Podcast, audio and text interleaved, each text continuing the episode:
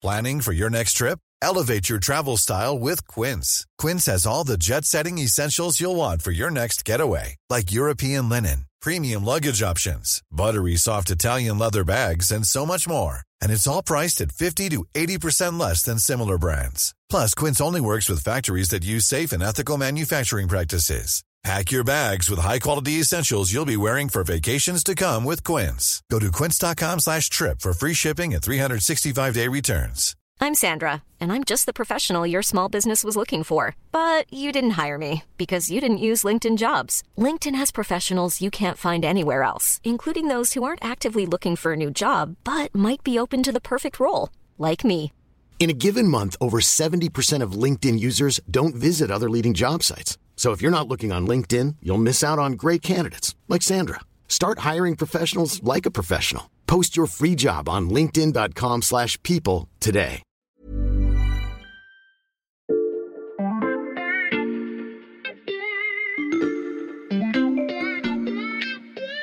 Salut, c'est Xavier Yvon. Nous sommes le mardi 6 juin 2023. Bienvenue dans La Loupe, le podcast quotidien de l'Express. Allez, venez, on va écouter l'info de plus près.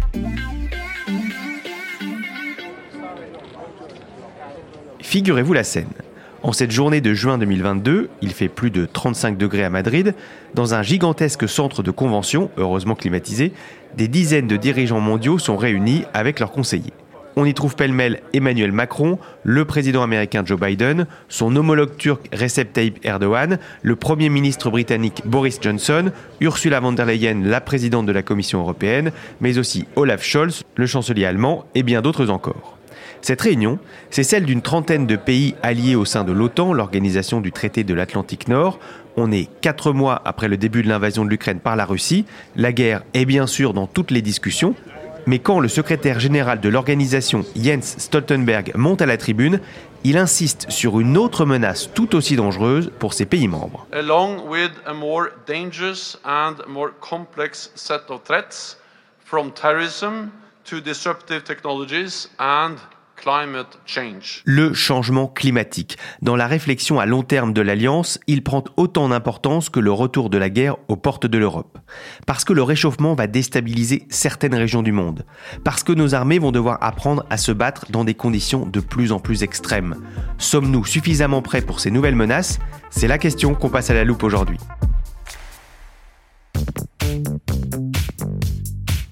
Pour décortiquer l'impact du changement climatique sur la stratégie militaire de la France et de ses alliés, j'accueille Cécile Maisonneuve, présidente du cabinet Décisive et conseillère auprès de l'Institut Montaigne. Bonjour Cécile. Bonjour Xavier. Cécile, vous êtes également chroniqueuse à l'Express et récemment, vous avez écrit un article qui évoque ce sommet de l'OTAN où on a beaucoup parlé de climat et d'énergie. Le fait que les alliés insistent sur ces questions, est-ce que c'est surprenant? Alors soyons clairs, l'énergie, le climat, ça a toujours fait partie des préoccupations des armées. On ne peut pas faire la guerre si on n'a pas d'autonomie énergétique. Et puis évidemment, on a en tête ces batailles qui se sont jouées sur tel aspect euh, météorologique, climatique. euh, On peut parler de Barbarossa et bien d'autres encore. Mais à ces aspects traditionnels, aujourd'hui, s'ajoutent d'autres sujets et notamment la crise climatique et la réponse qu'on y apporte avec la transition énergétique. Et ça, en fait, ça a un vrai potentiel de déstabilisation avec des menaces multiformes. Des menaces multiformes, ce sont elles que nous allons passer en revue dans cet épisode. Nos auditeurs le savent, à la loupe, on aime bien utiliser des outils pour expliquer des phénomènes complexes. Alors j'ai rapporté un plateau de jeu de stratégie, Euh, je le pose et je le décris rapidement. Euh, C'est une carte du monde avec les régions euh, dans différentes couleurs. J'ai ici des petits pions et je vais les placer pour symboliser les bases militaires françaises, alors en France évidemment, mais aussi ici à Djibouti, au Sénégal, aux Émirats. On va aussi y placer nos infrastructures stratégiques et puis tous les points du globe où la France est présente. euh, je mets le porte-avions Charles de Gaulle ici. Voilà. Cécile, dans votre article, vous affirmez que la crise climatique va redessiner cette carte du monde avec de nouveaux points stratégiques sensibles. Donc on va ensemble rajouter ou bouger des pions. Par où on commence? Alors moi j'ai une question, est-ce que je peux mettre des pions un peu partout en fait? Il va qu'on ait assez. précisément, en fait on est en train de parler d'un démultiplicateur de menaces. C'est comme ça que j'ai envie de définir la crise climatique. C'est-à-dire que dans les États qui sont déjà fragilisés par des problèmes sociaux, politiques, peut-être par une, une crise euh, aiguë du système institutionnel, eh bien le sujet climatique et ses conséquences va démultiplier les risques. Ce qui fait que la carte, j'allais dire, traditionnelle des menaces va falloir l'enrichir nettement. Mais si on revient quand même, euh, on mmh. va déplacer certains pions, moi j'ai envie de les mettre tout de suite et eh bien sur des territoires particulièrement menacés par la montée des eaux, et ça, ça concerne certaines de nos bases, nos infrastructures militaires très directement. Je pense par exemple à Mayotte. Hein. Et à part la montée des eaux, quelles sont les autres menaces? Alors on peut avoir bah, évidemment des phénomènes de sécheresse. Hein. Regardons ce qui se passe euh, actuellement euh, en Espagne. on peut avoir des conflits pour l'accaparement des ressources. Ça c'est pas nouveau, mais n'oublions pas que pour la transition, il faut beaucoup de ressources. Et au total, ces risques de déstabilisation, bah, ça entraîne un autre risque, et c'est la question des migrations climatiques. Hmm. Et quand on analyse finalement le, le, discours chez nous en France et surtout en Europe, il tourne pas mal autour de ce risque-là parce que l'Europe a à ses frontières un certain nombre de pays qui sont potentiellement menacés par cette déstabilisation. Je pense au pourtour méditerranéen. Un rapport scientifique récent nous montre que ça pourrait être une des régions les plus touchées mmh. par le changement climatique. Et ça, c'est une vraie source de menace. Qui dit sécheresse dit menace sur l'agriculture. Il faut donc s'attendre à une multiplication des crises alimentaires. Alors là, pour revenir à nos pions, je pense que de ce point de vue, on peut en mettre dans pas mal de régions du monde. Hein. Je mmh. pense évidemment à l'Afrique de l'Est, je pense au Moyen-Orient. On va en mettre aussi en en, Amérique centrale, dans cette région qu'on appelle le, couloir de la sécheresse.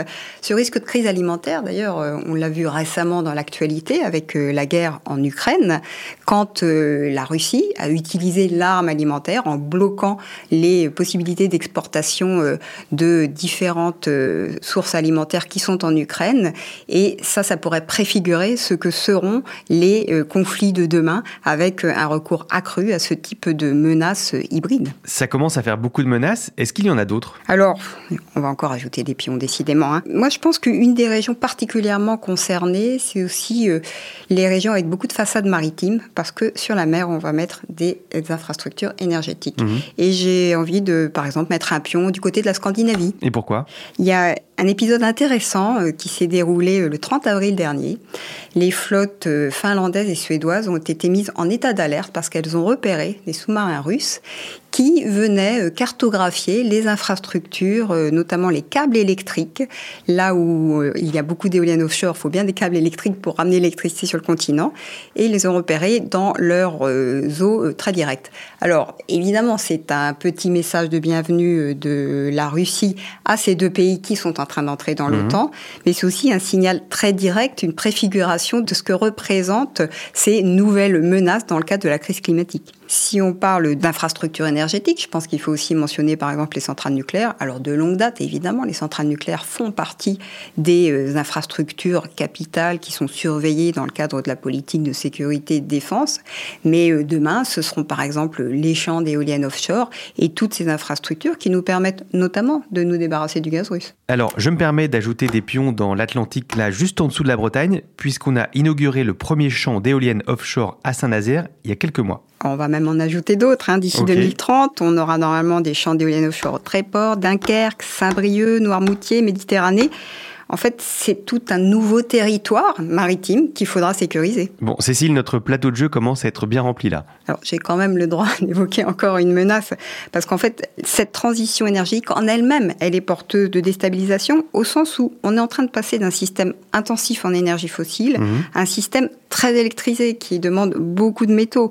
Et là, il va falloir les sécuriser, ces approvisionnements, les mines, toutes les routes maritimes qui permettent de transporter ces approvisionnements-là. Ça ne veut pas dire qu'il faut oublier la sécurisation des routes d'approvisionnement des énergies fossiles. Ce hmm. sont deux systèmes qu'il va falloir sécuriser dans le cadre de ces nouvelles menaces. Alors je reviens à mes petits pions. Moi j'ai envie d'en mettre aussi euh, bah, sur la route qui relie le port de Durban euh, en, Afrique du Sud. en Afrique du Sud, aux grands pays industrialisés, parce que c'est de Durban que sortent la plupart des minerais stratégiques qui sont extraits en Afrique. Mhm. J'ai envie d'en mettre aussi euh, sur la route du lithium, le lithium si nécessaire pour nos batteries électriques. Et là on va aller voir du côté de l'océan Atlantique, puisque c'est en Amérique latine que ça se passe. Oui, mais alors là, Cécile, moi j'ai plus de pions à placer. C'est bien le sujet, Xavier, parce qu'en fait, devant la multiplication des menaces, faut plus de pions, faut plus de forces armées. Mhm. Et ça, il va falloir le faire évoluer très rapidement parce que les armées doivent elles-mêmes s'adapter aux nouvelles conditions climatiques et énergétiques.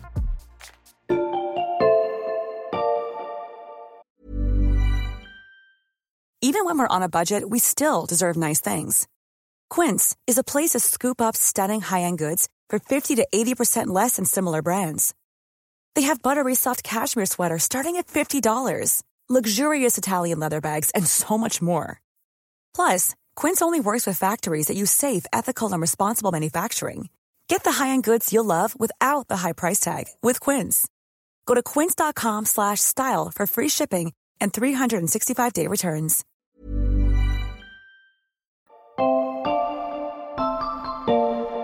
Cécile Maisonneuve, dans votre chronique qu'on peut retrouver sur le site de l'Express, vous expliquez que les armées devront intervenir plus souvent sur des théâtres plus difficiles. Qu'est-ce que ça implique? Alors on a parlé sécheresse, inondation, feux de forêt, éventuellement d'ailleurs phénomène cumulatif. Et ça, ça va rendre les interventions des forces armées beaucoup plus compliquées. Hmm. Et quand il faut intervenir plus souvent, ça veut dire deux choses. Ça veut dire d'une part, il faut revoir et le dimensionnement et l'entraînement des forces. Et d'autre part, il faut aussi que le matériel qu'utilisent les armées soit adapté à cette nouvelle donne climatique. Moi, je vais prendre un exemple très simple. Mhm. C'est euh, l'exemple de tout ce qui vole les avions, les hélicoptères, les, missiles, drones. les drones évidemment. Et en fait, le changement de température, le changement de pression de l'air, de régime des vents, euh, qui va faire partie du changement climatique, eh bien, ça aura des conséquences sur les performances de ces matériels, sur leur portée, sur leur charge utile. Je vais aussi parler des bateaux parce que les milieux maritimes, on a compris qu'il était important pour euh, le climat et la transition énergétique. Bah, par exemple, la hausse de température des océans, ça multiplie les micro-organismes et ça, ça s'attache aux coques des bateaux. Ça peut ralentir leur progression, augmenter leur consommation d'énergie et diminuer leur furtivité. Quelquefois, mmh. c'est important de passer inaperçu. Donc, il va falloir innover, il va falloir adapter tous ces matériels pour les rendre plus performants, plus résilients. Ce type d'innovation, on sait que ça demande du temps et des investissements colossaux. Est-ce que la France et ses alliés y sont prêts? Eh Bien, ils s'y préparent. Et en fait, ça, ça a été la grande décision euh, de l'OTAN, là, de mmh. son concept stratégique euh, de Madrid en 2022.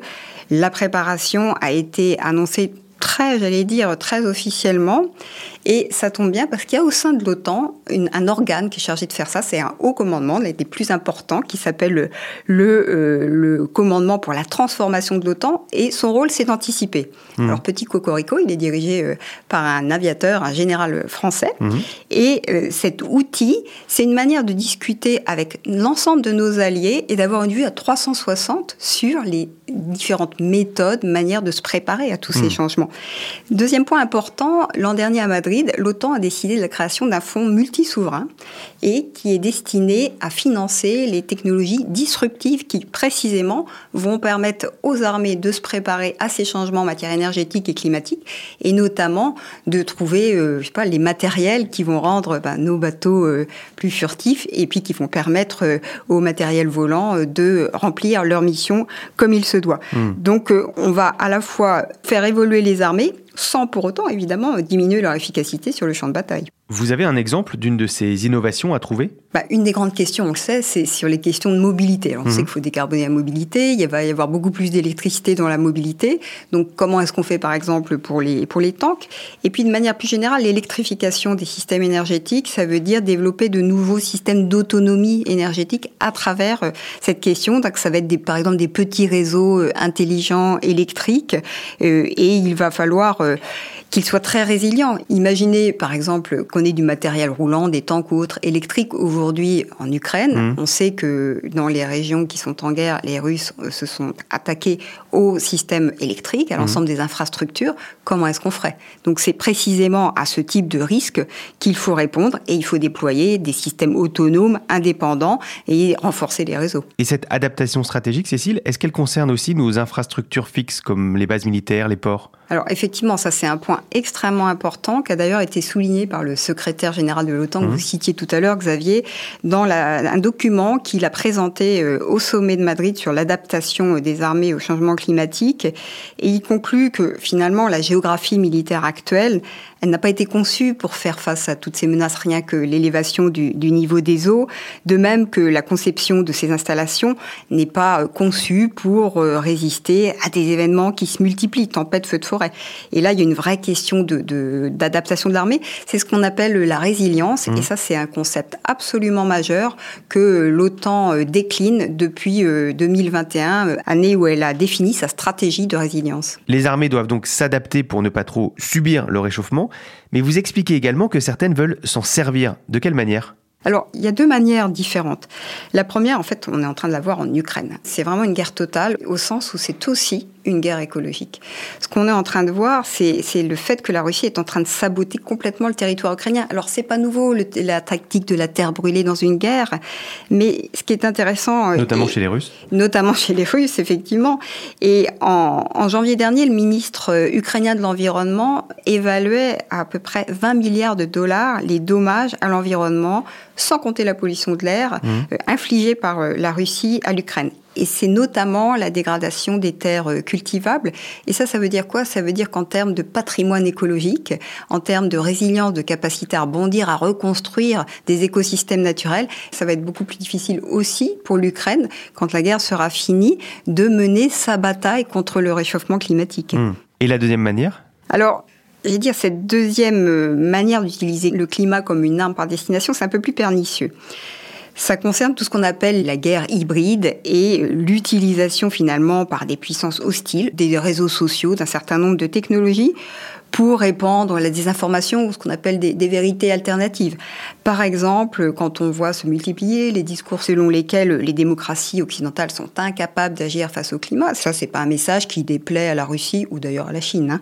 À l'inverse, on peut imaginer et on l'entend, alors ça c'est pas nouveau non plus, mais un discours sur le thème mais pourquoi dépenser tout cet argent dans la modernisation des armées? L'essentiel c'est euh, la transition énergétique, le climat, manière de désarmer euh, les euh, nos forces, alors qu'on va en avoir, euh, comme on l'a vu, euh, énormément besoin. Donc ces questions climatiques, à mon sens, c'est vraiment un sujet en or pour déstabiliser les démocraties, notamment européennes, dont la France. Hein. Et plus généralement, en fait, c'est un outil, c'est un outil d'influence. Et ça, les pouvoirs publics en ont vraiment pris conscience de manière très, très, très aiguë. La France et ses alliés ont donc pris conscience des enjeux sécuritaires liés à la crise climatique. Il reste à vérifier si le constat trouve sa traduction dans l'action politique. Et ça tombe bien, les financements de l'armée sont en train d'être décidés à l'Assemblée nationale.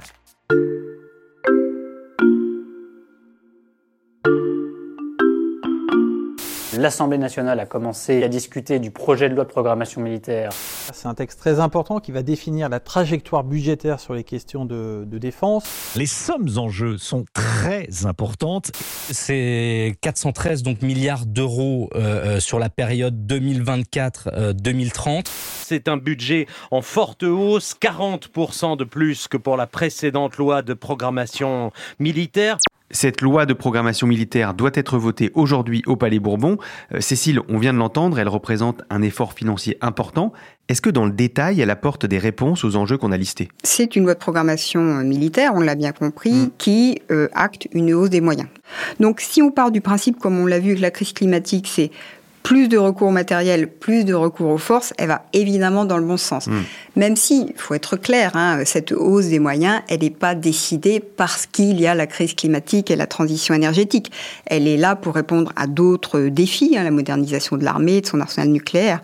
Donc finalement, cette loi de programmation militaire, c'est une loi de cadrage qui détaille où on doit aller les dépenses. Mais j'ai envie de dire que finalement, ce dont on se parle depuis le début, le premier sujet, c'est pas forcément tout de suite de dépenser des milliards, c'est déjà de comprendre et c'est aussi beaucoup de euh, recherche et développement à faire. Est-ce qu'on sait quantifier précisément le coût de cette crise climatique et la transition énergétique pour nos armées? Alors, pas encore, en fait. Et on ne sait pas le quantifier précisément parce qu'on n'a pas non plus encore une idée précise de ce cumul des menaces, de leur profil, euh, tout simplement parce que, en fait, il faut faire de la recherche dessus. Hein. La question de la sécurité climatique est récente. Les scientifiques commence à s'en emparer, mais il n'y a pas encore euh, suffisamment de, de littérature dessus. Et c'est d'ailleurs euh, un des rôles que s'est assigné l'OTAN de développer ses coopérations avec le monde scientifique pour mieux comprendre ce qui se passe. D'ailleurs, ce qui est intéressant finalement, c'est que les premiers à en avoir parlé, ce sont les Américains. Alors ça mhm. peut paraître paradoxal parce qu'on sait que pendant longtemps, ils n'ont pas été très engagés dans la lutte contre le changement climatique. Mais en fait, il y a un rapport de la Navy de 1990 qui s'intitule Implication globale du changement climatique pour la marine américaine. 1990. 1990, c'est pas un hasard parce que comme on l'a vu, les milieux maritimes sont particulièrement stratégiques et pour la crise climatique et pour la transition euh, énergétique. Les Américains ont donc été pionniers. Qu'en est-il de nos rivaux géopolitiques, Cécile? Je pense à la Russie ou à la Chine. Alors, je crois que ce sont deux cas très différents. Euh, s'agissant de la Russie, alors évidemment, euh, la crise climatique, c'est pas trop son sujet. On pourrait même dire que pour elle, c'est une opportunité. On l'a vu de potentielle déstabilisation euh, d'un certain nombre de pays. Et puis, c'est aussi l'accès à de nouvelles routes, par exemple la route, euh, la route arctique. Avec la fonte des glaces. Avec la fonte des glaces, et évidemment. Et on voit que la guerre en Ukraine, que euh, elle utilise l'arme climatique ou l'arme alimentaire pour affaiblir le pays. La Chine, c'est très différent. Parce que la Chine veut être le champion des technologies bas carbone, veut être un champion de la transition énergétique en se basant sur sur l'électricité. Et comme les pays de l'OTAN, elle investit énormément pour développer des technologies de rupture, sécuriser ses routes commerciales. Et on sait que les États-Unis définissent la Chine comme un rival systémique. Ben, dans ce domaine-là, c'est précisément ce qu'elle est. Et c'est intéressant de voir que l'an dernier, à Madrid, la Chine a été pour la première fois identifiée comme une menace potentielle pour les intérêts des pays de l'OTAN. Le monde prend peu à peu conscience du potentiel de déstabilisation de la crise climatique, mais il n'a pas encore trouvé toutes les réponses. Nous, on en a déjà eu beaucoup avec vous, Cécile. Merci beaucoup. Merci, Xavier. Cécile Maisonneuve, je rappelle que vous êtes présidente du cabinet Décisive, conseillère auprès de l'Institut Montaigne et bien sûr chroniqueuse à l'Express. On peut donc vous lire sur l'express.fr. Profitez-en, chers auditeurs, l'abonnement ne coûte qu'un euro le premier mois en ce moment. Et pour ne rater aucun épisode de La Loupe, vous pouvez nous suivre sur votre plateforme d'écoute favorite, par exemple Deezer, Apple Podcast ou Podcast Addict. N'hésitez pas non plus à nous laisser des commentaires ou à nous mettre des étoiles si ça vous a plu. Cet épisode a été écrit par Mathias Pengili, monté par Marion Gallard et réalisé par Jules Cro. Retrouvez-nous demain pour passer un nouveau sujet à la loupe.